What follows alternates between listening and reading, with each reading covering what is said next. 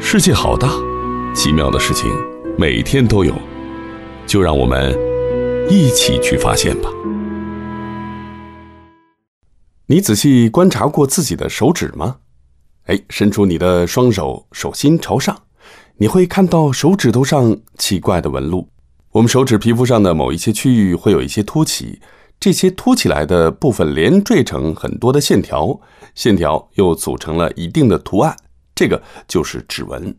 咱们每个人都有指纹，这些指纹一般可以根据纹路的不同分成两大类，一类呢中间绕成圆圈，这个叫斗纹或者螺纹；另一类没有绕成圆，而是有一个出口，这个叫基纹或者流纹。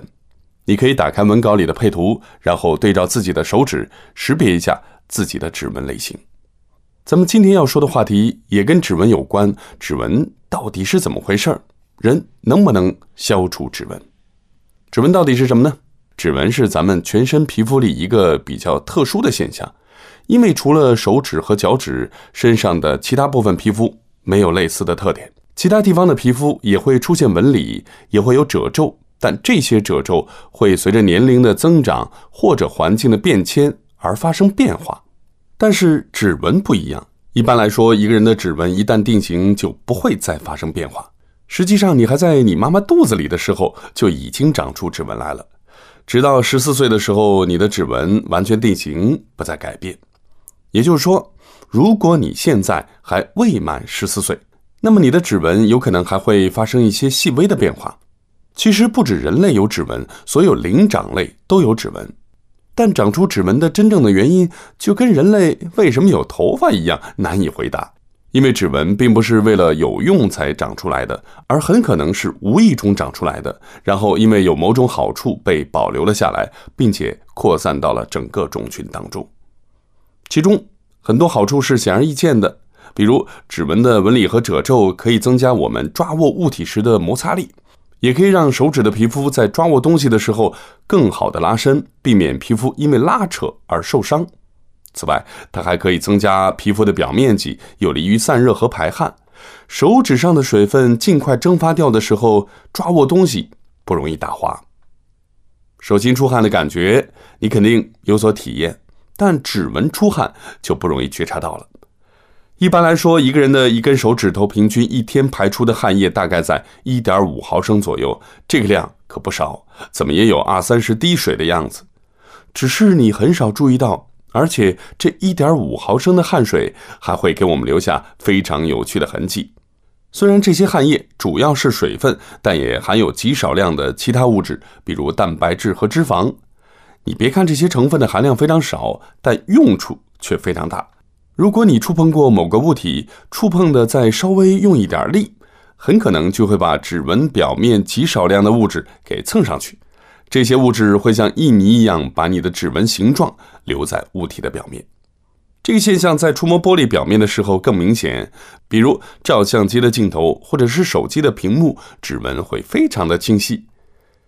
你可能经常在电视里看到警察通过犯罪嫌疑人不小心留在物体表面的指纹找到了罪犯，破了案。这个都是指纹的功劳。为什么找到了指纹就等于确定了罪犯呢？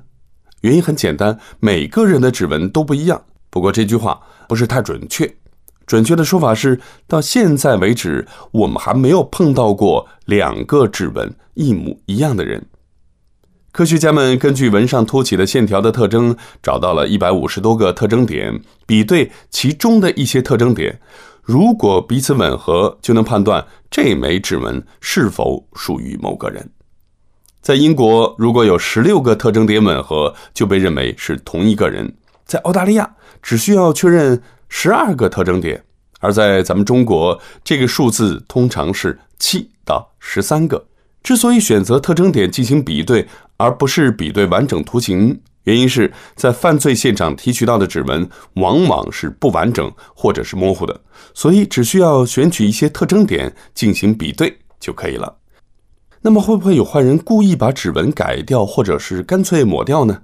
当然有，历史上很多的罪犯都干过这样的事情。比如，美国的一名罪犯曾经尝试用强酸破坏自己的指纹。还有人通过外科手术切除手指上的一部分皮肤，消除指纹。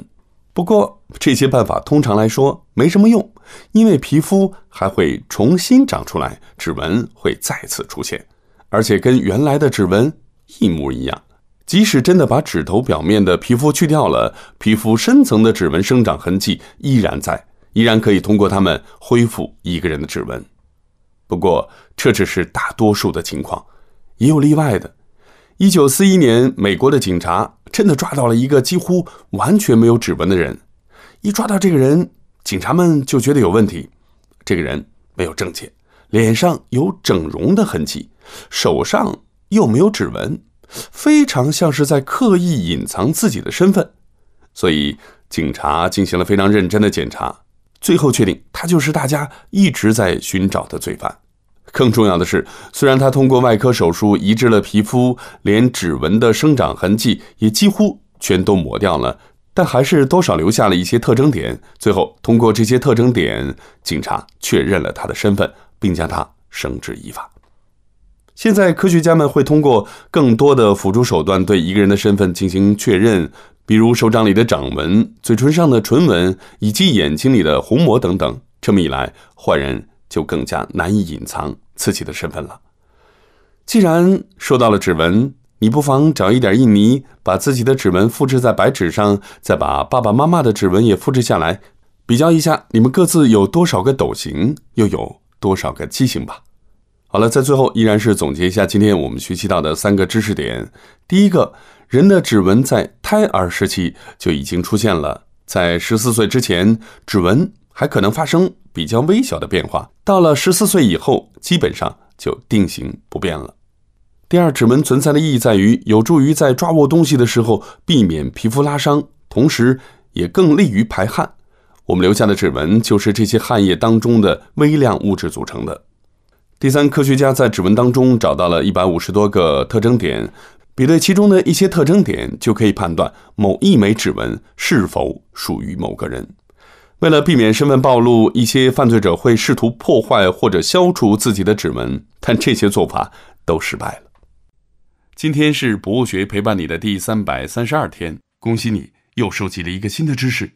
下一期咱们继续研究。